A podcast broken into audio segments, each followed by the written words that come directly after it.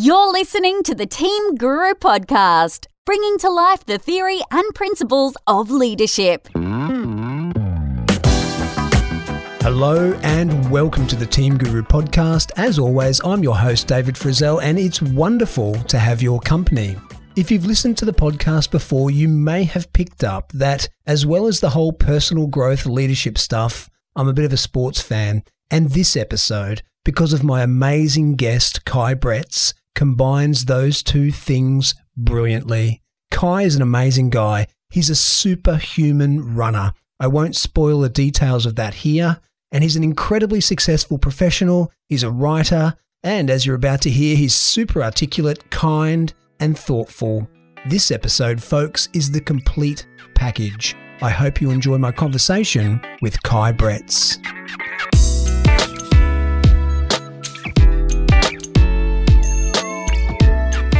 Kai Bretz, welcome to the Team Guru podcast. Hello, thanks for having me. Real pleasure to have you, Kai. Look, we've got so much great stuff to talk about. You and I were just chewing the fat a bit before we hit record. I'm super pumped about this because it crosses two passions of mine. And I just want to get orientated about where we sit before we get started. I'll start with this question are you an, an elite ultra distance runner who's worked out how to apply those lessons in the rest of your life? Or are you someone who's tapped into some really powerful forces of life and ultra distance running is simply one of the avenues in which you express that?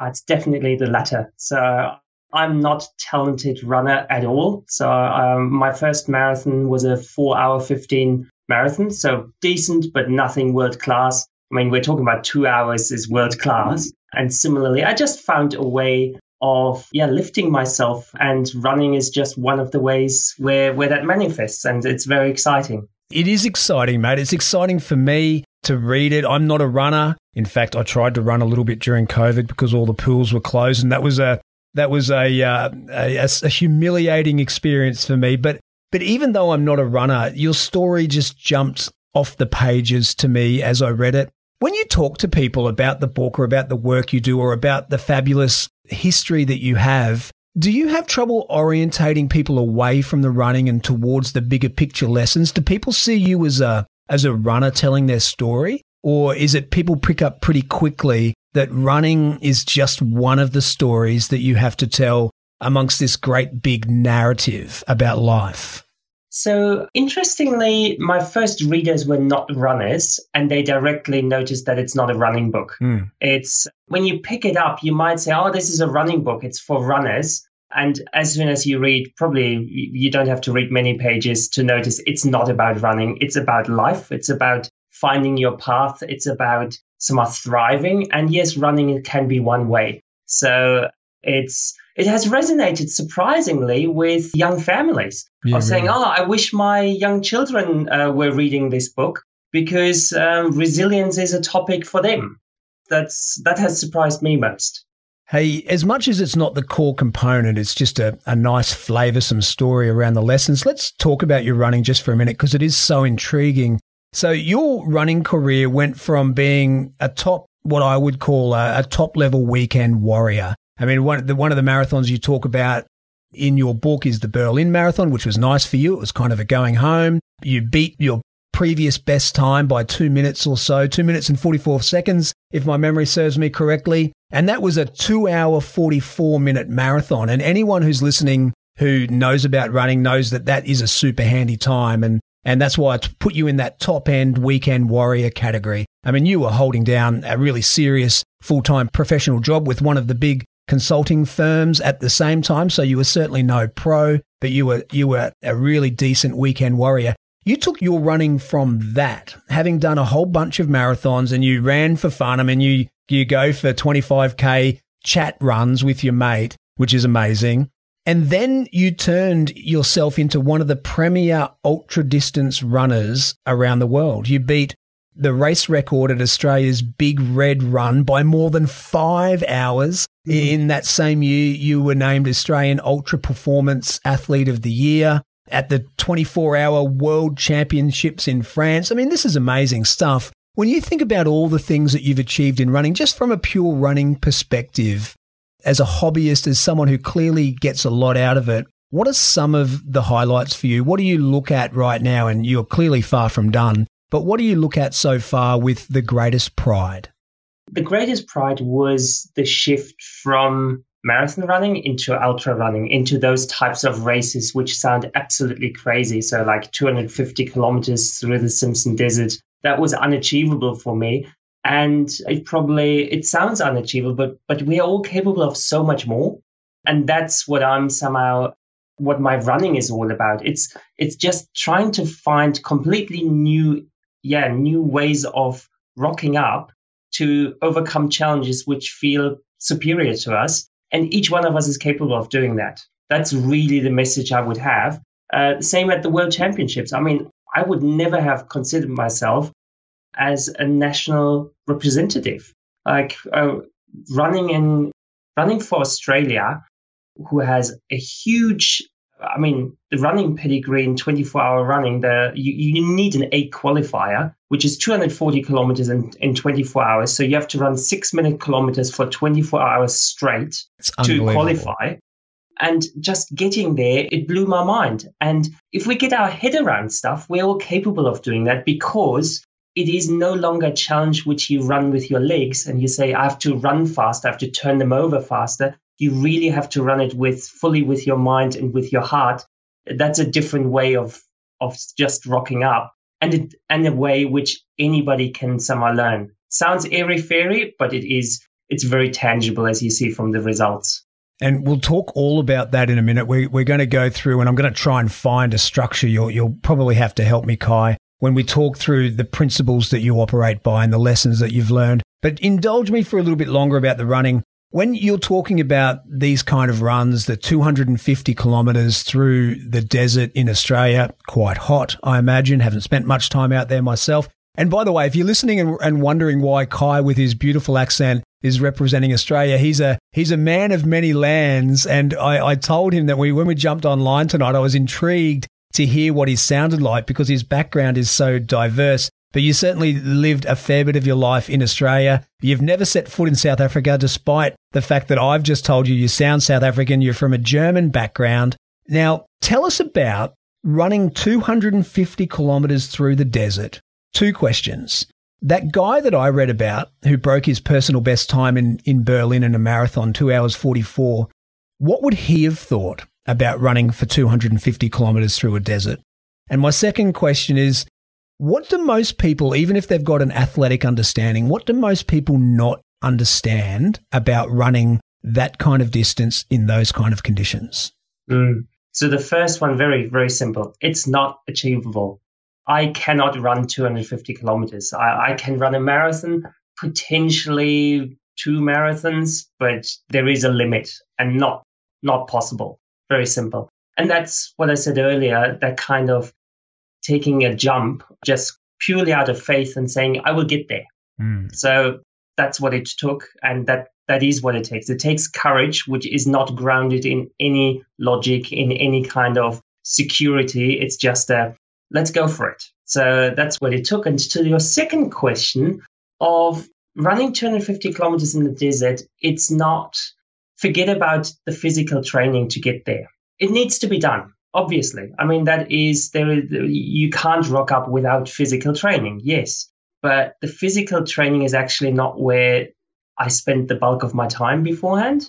You, I remember your mentor said, Gavin Freeman said, the physical training is just the, the entry ticket. That's just what you do to get through the door. And ev- everything else is everything else.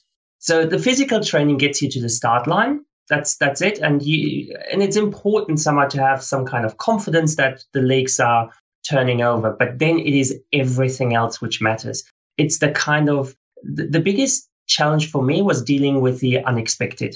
And speaking to lots of people since that is a very common theme that we just can't deal with the unexpected. I mean take uh, this pandemic of how much unexpected is thrown at us and how difficult it is how tiring it is and I had to learn that of just how do I deal with the unexpected? Because I'm going into an environment, the desert, which I don't know a lot about. I'm a road runner. I don't know how to run on sand. I don't know how to run in the heat of Queensland, uh, while in Melbourne it's actually winter and it's cold. So there is there's so much around around that challenge which I didn't know what would expect me.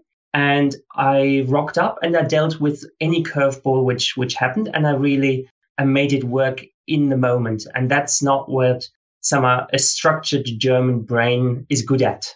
There's very cliche of you to say, but I actually thought about that while I was reading your book. You know, Germans are known, the stereotype is for precision and wonderful engineering and everything that goes with that, and the rains, the trains running on time and, and logistics. And part, a big part of what you had to do was accept that that was a strength that got you to a certain level in life. And it wasn't just about running. It was the fabulous, the career. It was the top tier weekend warrior marathon times you were pumping out. But you almost had to unlearn that and, and realize that it got you to a certain level, but you weren't going to go past that. You had plateaued unless you unlearned that. So let, us get into it now. I, I could talk to you exclusively about your running but I'm I'm sure that that's not why everyone has tuned into the podcast. In fact, one of the things I should tell you is I you're the second. I, I just need to have a, a top level cyclist on my podcast because I had a guy called Trent Grimsey on years ago who is the record holder across the English Channel, and his was a fabulous story. At that period, he was the undisputed champion of the ocean. You know, winning lots of races internationally. He just went and had a crack at the English Channel. His great rival held that record. He went and had a crack at it at the exact right time in his career. And, and he told that story beautifully. So I've had him. I've had you as the runner. I just need to get a cyclist. And I've had this kind of virtual top level triathlon on my podcast. Now, Kai, your book, as you well know, is called Turning Right. And the subtitle is uh, a compelling account of marathon runner Kai Bretz's transformation into one of the best ultra runners in the world. But it's those first two words, turning right, that have terrific meaning in your story. Can you tell us where you got those words from? What was the what was the event in your life where those words came from? So it was shortly before the Berlin Marathon where I wanted to become a better marathon runner. And I was plateauing in running and probably in life in general. So that was just the context. And my mentor, Gavin, who you had mentioned before and already, he somehow noticed what my problem was, but as a good mentor, he could never point it out. I had to experience it myself. Brilliant. And he said, well, he just said, Kai, you're too planned. You're too, you're too structured. You're too disciplined, which didn't resonate with me at all because that's what got me there. And he took away all the kind of uh, structure by saying, Kai, the, the one run you have to do per week is a mystery run. And he invented that concept and said, well, you have to just run with a friend. Your friend basically runs the session for me, for you. You don't know what it is all about. All you have to do is to follow this friend and do whatever he does for however long he does it, however fast he runs. If he runs too fast for your liking, well, tough luck, just keep up. So big alarm bells went off because obviously I, I was terrified. It's, it's like this guy would my best friend then in running, he would he would break me. He's, he's obviously more capable than I am on shorter distances. And the question I had before that first run was, when is it fair to give up? I just pause here for a second because that's some of the internal dialogue which probably heaps of us have. Is like, when is it fair to give up? Just as a reminder, my, my intention was to become a better runner, and I was thinking of giving up. So, long story short, first day, of a mystery run. Uh, this friend picks me up from home. I knew I had to do just the same as as he was doing. So he picks me up. We go through the through the front door, through the garden gate. He turns right. I have to turn right, and we get moving. But before we got moving, there was this big aha moment because turning right at my garden gate, I had never done. Never ever had I turned right at my own garden gate. Is I was going for a run every single day of the week I got out of the house, turned left, turned left again to get to the beach and, and ran there. What we did that day was turn right, turn right again, got to the same point at the beach in a way, but it was just a completely different world was opening up to me because it was that that experiencing myself that I was too measured in my approach and there was a world at right at the front of my doorstep which I was not prepared to enter because I was clinging to control and just had to do the same thing every single day of the week. So turning right became the metaphor for me of just finding a new approach, testing new, well, exploring new territory, see where it would take me, and really immersing myself in discomfort. That's what it is all about. And as you said, your your mentor Gavin Freeman, who's, who's got his own fabulous history of, of training elite athletes at the Olympics, Paralympics, Winter Olympics. He's written his own fantastic book, which is very famous. Your, your book wasn't the first time I've heard of his. Was a, a uh, uh, Business Olympian, I think, is the book he wrote. But you know what? He got lucky, though, to be honest, Kai, didn't he? You were fertile ground. He was pointing you in a direction and hoping you would work out things about yourself in a more powerful way than he could ever explain them to you. And the thing is that you did. You got that lesson. You you went on that run with your friend and you picked a friend who you knew could hurt you over shorter distances. You made the point in your book that you could beat him over a marathon, but he was a middle distance runner. He could hurt you over shorter distances. And he might have taken the opportunity to enjoy that pleasure of hurting you and you going out for a run, you didn't know if it was going to be a 20 minute run or a two hour run. You didn't know when he put on a burst of speed whether that was going to be for 100 meters or for three kilometers. You just had to go with that uncertainty. Yet you learned the lesson straight away. The lesson of turning right outside of your gate as opposed to left, which you'd so habitually done, it wasn't lost on you. You were fertile ground.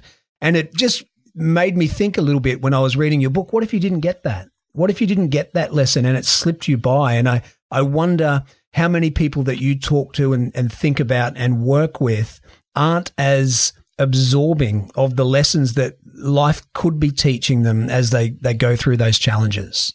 It's a really nice contemplation in a way because I would like to respond that I was in my mid 30s and probably that lesson was in front of me for 30 odd years and I never got that lesson. And on that day, I was just ripe to get it because I was clinging to control all my life. And I'm sure there were plenty of opportunities to learn what I had to learn, but sometimes we just have to be ripe for it.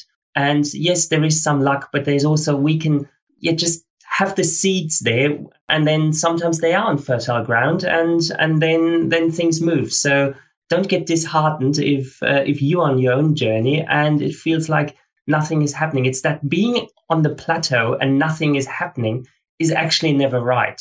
It's something is happening and then it's just the next S curve launches one day and we have no control over that when that day comes. Just stay working on whatever you're working and then the, the S curve will take off one day. Hey, Kai, you learned that lesson about turning right and it, it, it was more than just going for that run with your friend, as you say, it became the metaphor of all the lessons that you were learning. That very important lesson about those really fantastic qualities you had about discipline and what got you there, what got you to the point of, you know, being a, a fantastically successful professional, someone who was a very accomplished marathon runner. And, you know, there's a lot of people in life who have a goal of running one marathon and you just knock them off on the weekends. And it wasn't about running a marathon. It was about doing your best time. So all of these great things got you there. And the turning right was a metaphor for a, a new phase of your life, a, a new paradigm. You described it.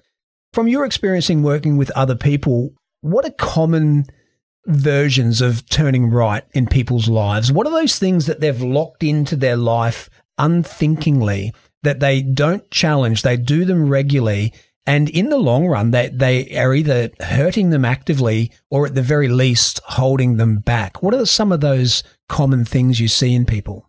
Yeah, it's probably there are three buckets of things. So one is the controlling aspect, which is very, I mean, I know that very well. And that could be being a perfectionist. Like everything has to be perfect and that could hurt you because you don't give things a chance until you feel you're ready and you're, you're wasting time in a way that's very common for to perfectionists. Then the controlling element of being a bit more autocratic could be a, a, case of just having to be the person who bangs on the table and who has to push through whatever is on their mind. Where you see the seed in being autocratic is actually positive. It's you're decisive. So keep the decisiveness and and drop some of the negative side. So that's probably the element of turning right. Of whatever got us here has something positive in it but then we are overdoing it. So that's the controlling side. The second big bucket is more the self protection side, which also comes pretty strong across in the book. In the book, that's me as well. It's it's that withdrawing element of if I notice that you start hurting me, I'll just withdraw and I'll I'll go back into my cave, uh, which is really where it would hurt me. Then eventually is I'm not authentic because somehow while I can avoid pain, but I'm not really authentic. And running is a perfect one where I was avoiding pain in marathons. Obviously, I mean it it does get painful. Kilometer 30, 35, even kilometer 40 like just this kind of voice of saying, ah, oh, just slow down now. Just don't go that hard. Just withdraw in a way. Just mm. pull out because something is twitching. So that kind of protecting side.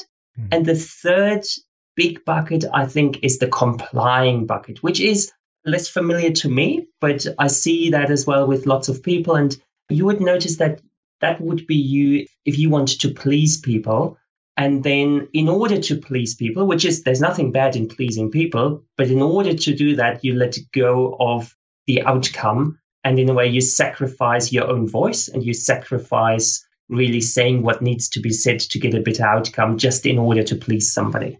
So that's probably a few areas where turning right would be doing the opposite.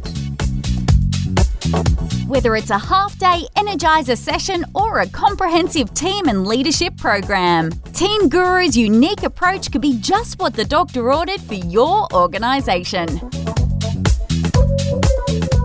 So, Kai, I've, I've, mentioned a number of times Gavin Freeman. I didn't realize I'd be banging on about him so much, but a, a, couple of his words that you relayed in the book just got, you know, they stopped me in my tracks. I turned off my iPad. I was reading your book on an iPad and just kind of stared out the window for a while, thinking, wow, they are powerful. And you can probably guess what it is. You were talking to him, you asked him about Olympians that, that succeed or don't. They go as, as favorites and don't win the gold, or they go as nobody and do win the gold. You know, there are, and there are stories in between those two extremes.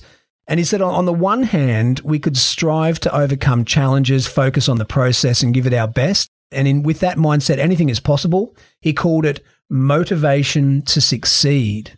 And on the other hand, we could spend our energy avoiding a negative outcome. And this is motivation to avoid failure. That is some amazing wisdom. And I know it's, it's probably the blindingly obvious to some people who are listening, but for me, it must have been the right time that I read that. It hit fertile ground. And it just got me to start cataloging the things in my life where I'm striving to succeed. And you know I'm taking a risk and I'm I'm having a go and I'm outside my comfort zone. And and they they're the things when I thought about them that sit in that category they're the things I'm really proud of. But there are a lot of things if I'm honest in my life that I'm not trying to win. I'm just trying to avoid failure. And I wonder if just that lesson alone what kind of impact that could have on people if they were really to think through their life and their actions and their choices and say, well, am I trying to win here? Am I trying to succeed? Or am I just trying to avoid failure? Because I reckon there's a huge difference at the end of it all. It absolutely is. And that was the big difference of where my running took off. So, in the end, doing the 244 hour marathon, which was great, but it was there was that element of I want to avoid failure, and failure would be not running a personal best. Mm. Some of that was just my world of okay, get a nine second PB, that's good enough in a way. And then I went into ultra distance running where I had no expectations, and I noticed the sky's the limit. I just go and see what is possible. And with what is possible, I ran the fastest 24 hour race at the World Championships as an Australian ever, where you say, that's quite a benchmark of no Australian has ever run a faster world championship race in 24 hours. And it was not because I was chasing a target. It was because I was fully present and I was just there to give my best, having fun with the rest of the team, encouraging them, them when uh, I was passing them, when I came across them on, on the track. It was just an amazing experience. And we all know those experiences when we are at our best is think of those peak experiences in your life. And the mission I somehow had uh, over the last years was trying to understand how can I get more of them? So who do I need to be to somehow just have more of those peak experiences? And I bet that first time that you ran a 24 hour race in, in France, the World Championships, I'm guessing, and correct me if I'm wrong, you didn't go in there thinking, geez, I hope I, I make it. I hope I get to the 24 hours. You went in there thinking, assuming you would, and were able to, on some level, attack it and give it a, a, a really good performance. Is is that fair to say? There was you were driving to succeed rather than just trying to stop yourself from failing, and failing would have been not finishing. Yeah. So I mean, I went in with just the intention to to really be present and to give my best. Mm. And I was confident that I could run a really great great run, but I didn't know what that meant. So a, a really good run could have been 220 kilometers, or it could have been 240 kilometers. And I surprised myself and ran 259 kilometers, which is, is basically six back to back marathons in under four hours. That's what I did. It's just amazing. All right, let's let's talk about the way that you've chunked your book into three categories. The first is the focus on the possibilities when you take your fate into your own hands. The second is what does it take to unleash the magic within you and reach new heights? And thirdly, how do we make that magic accessible across our whole life? That's a, a thing that I'm really interested in hearing you talk about because it's the antidote to that lopsided life, isn't it? The the mm. kind of life where someone is super, super successful, say cliche in their career, great career, earn lots of money, but you know, morbidly obese, terribly unhealthy, terrible relationships with their family and their kids, and all of that other stuff, that really lopsided life. So we'll get to that in a second, but tell us about how do you see your life differently? What steps can people take in this focusing on the possibilities that, that open up when, when you take fate into your own hands? That turning right moment, that cataloging your life and seeing, are you striving to succeed or are you striving to not fail? What are the possibilities and and how do people open their eyes to what exists in their own life? So, the very first one is to stop letting our heads rule our lives. I mean, I'm, I'm again, I'm, I'm very experienced in that and saying, oh, I'm a smart person. I know what things will turn out, so how they will turn out. And in a way, just drop all that judgment. Drop the judgment and experience for yourself what will happen. So go back to my garden gate and say, if I turn right versus if I turn left, the logical reasoning says it doesn't matter. That's my head saying, oh, who cares whether you run left or right? You will not be a better runner. That's the logic. Now drop it, and I can tell you from my own experience, it made all the difference. It made all the difference because it allowed me to, yeah, tap into just an exploring mode, which is much more motivation to succeed than a, a, failure mode or trying to avoid failure and saying, well, I need discipline because otherwise I'm stuffed. That's one thing. And I, I, I also just tap into my intuition. When we let go of judgment, we can see where does our intuition get us to? Because subconsciously, we're way smarter than our conscious minds. We don't acknowledge that, but we have a lot of answers within us. And again, encourage you read the book and read about the World Championships. I had some major challenges during the, that race under huge pressure of uh, wearing the the Australian outfit, where you say, well, you don't want to stuff up when you're wearing national colours. And I just tapped into my intuition, and the answers just presented themselves. There was no thinking involved. It just the answer was just there, and I knew what I had to do.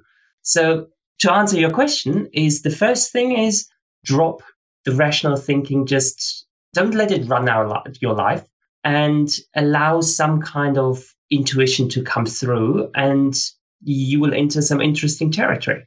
Let's put that in the context of, of something that people listening might recognize. Say, you know, that we've all got this work thing in common. Say you're working in an organization, be it medium or large or super large, and you know that you know, the, you, you are not reaching your potential in the organization. And because everyone in an organization, you know, most of the time is really just thinking about themselves and their own performance and, and their own path forward and their own potential.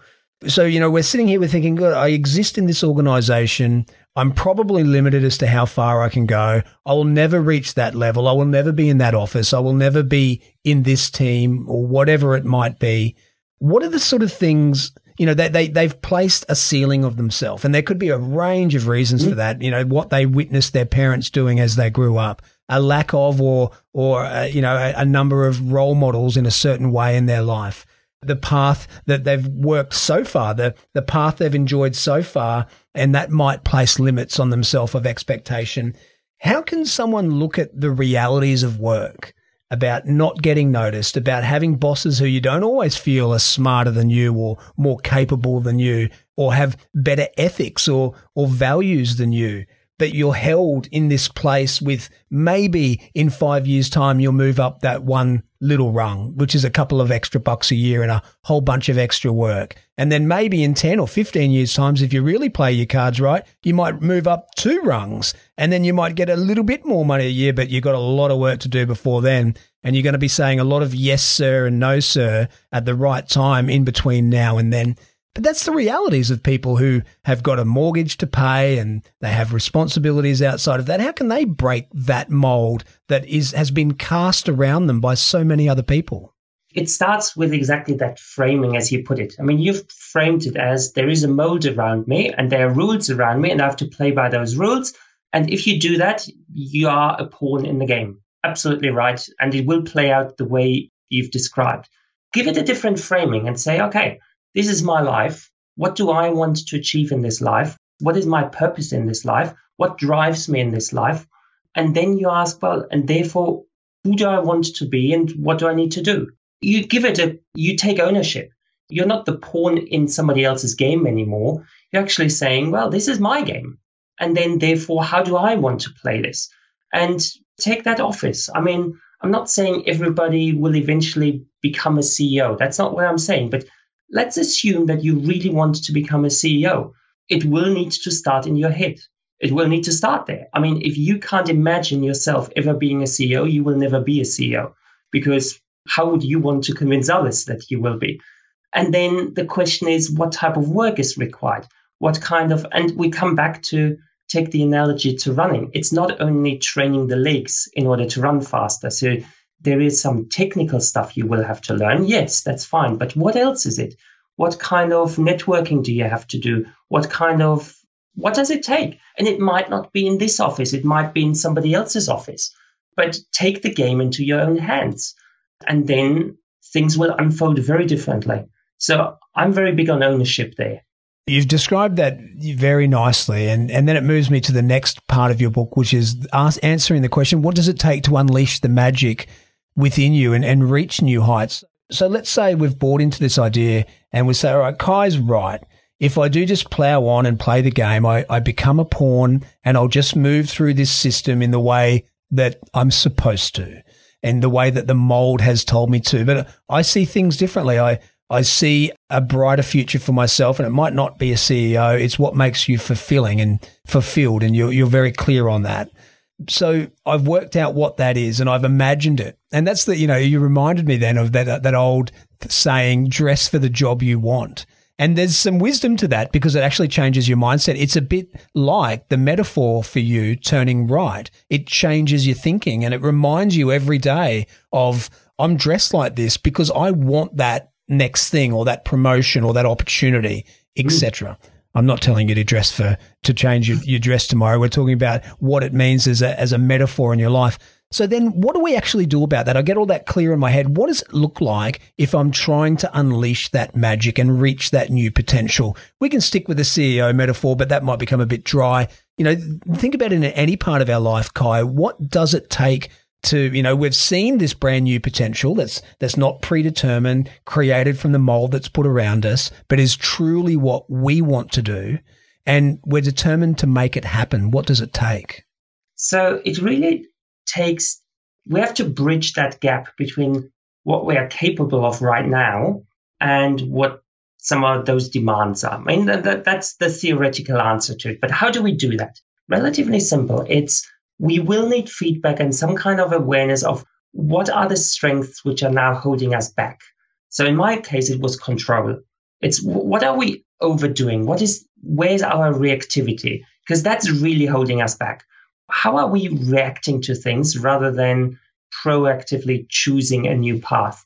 And then we can turn right. So for me, it was control and, and therefore my right turns were more like trusting people, cooperating with people, going a bit with the flow without some planning.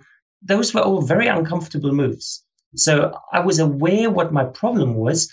And every single right turn which I did then, metaphorically speaking, was a very uncomfortable move. So they were uncomfortable. So for the desert in to prepare for uh, the desert in Queensland to run the 250 kilometers, I had training sessions. So running in the evening, sleeping in a tent in a friend's garden to get used to sleeping in the Discomfort. tent.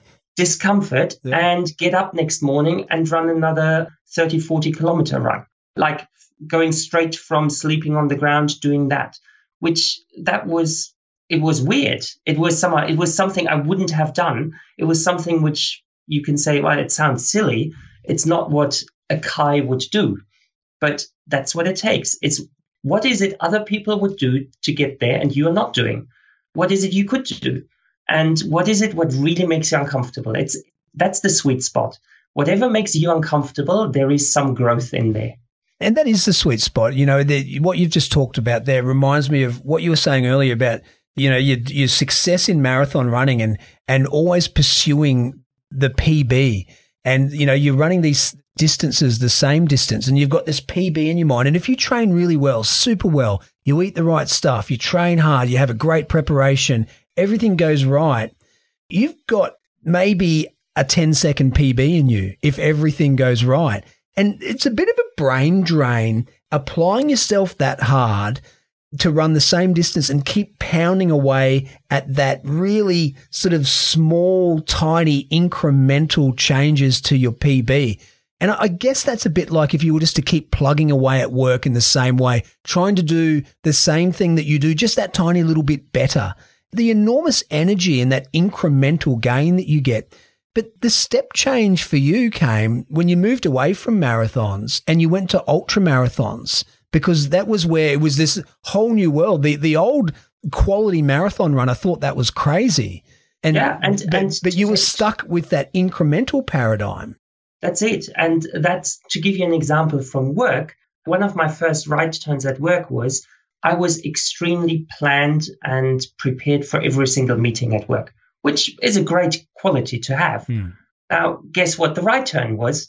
Is I was going into one-on-ones with boss and with uh, my team members who I was responsible for and just didn't have an agenda. Now, where you say, oh, yeah, but how will that work out? It's, isn't that a waste of time? Well, it's not. If you suddenly go in and just listen and see what can emerge, obviously the, the long term answer is somewhere in between. Mm. But there was a side of me which which wasn't developed, and that was the listening side. So because everything was planned and everything was in my head and everything had to be a good concept, rather than just see what emerges emerges when you listen to somebody. That's probably a good example, and that's where the sweet spot is because it is uncomfortable. It's I don't know how it will play out. That's a great example. It's actually very applicable to me. You know, you hear a lot about it. You know, I listen to a lot of different podcasts, and you can hear in some podcasts at the interviewer will just ask the next question, no matter what the guest has just said. And that's a great way to feel planned and to feel very safe. And if you stick with that, you might get incrementally better at being able to articulate yourself and drafting the right kind of podcast notes. But you know what a leap of faith is, is when you come into an interview with no questions planned.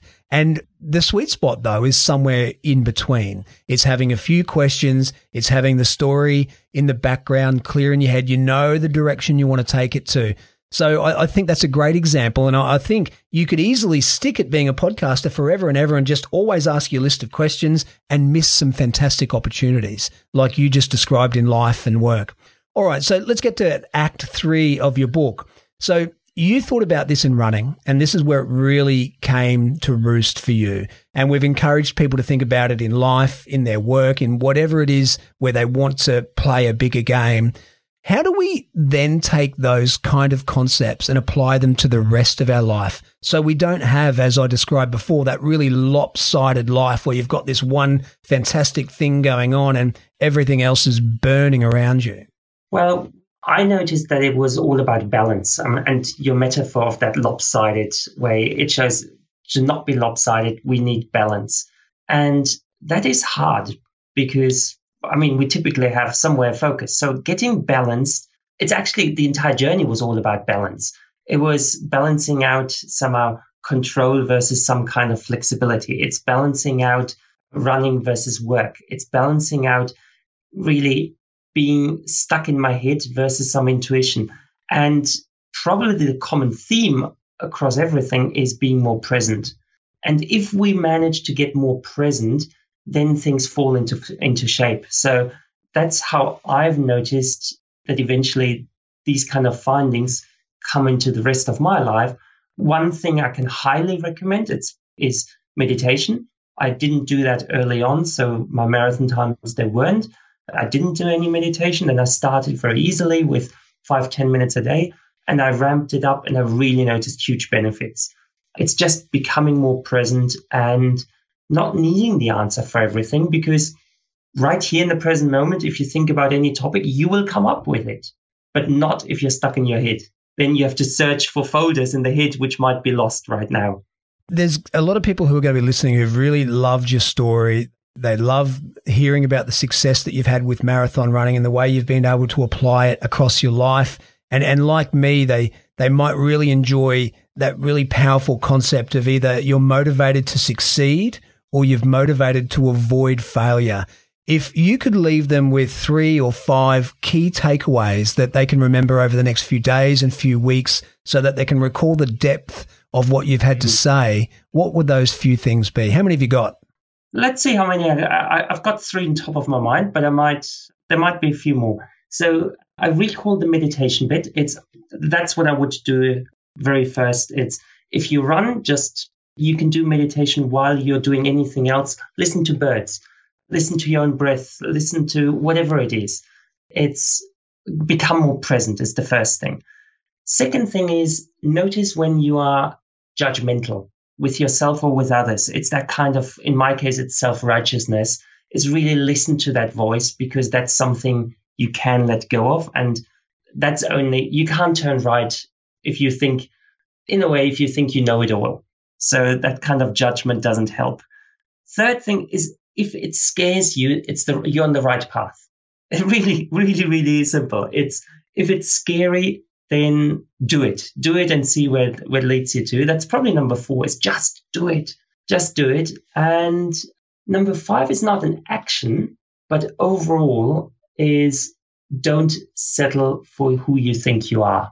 That's probably the main message here. It's if it is at work and you want to to go further at work or if it's in your hobby or if it's in your private life and you somehow try to assess oh how far can i go whatever you come up with you're already limiting yourself don't settle for anything logical is you can go way way further there's way more magic in you just go for it and let it happen that's a mindset shift Kai Bretz, I could talk to you all night about life and running. It's a fabulous topic. You you talk about it incredibly well. You write about it incredibly well. It's been an absolute pleasure to have you on the Team Guru podcast. Thank you very much.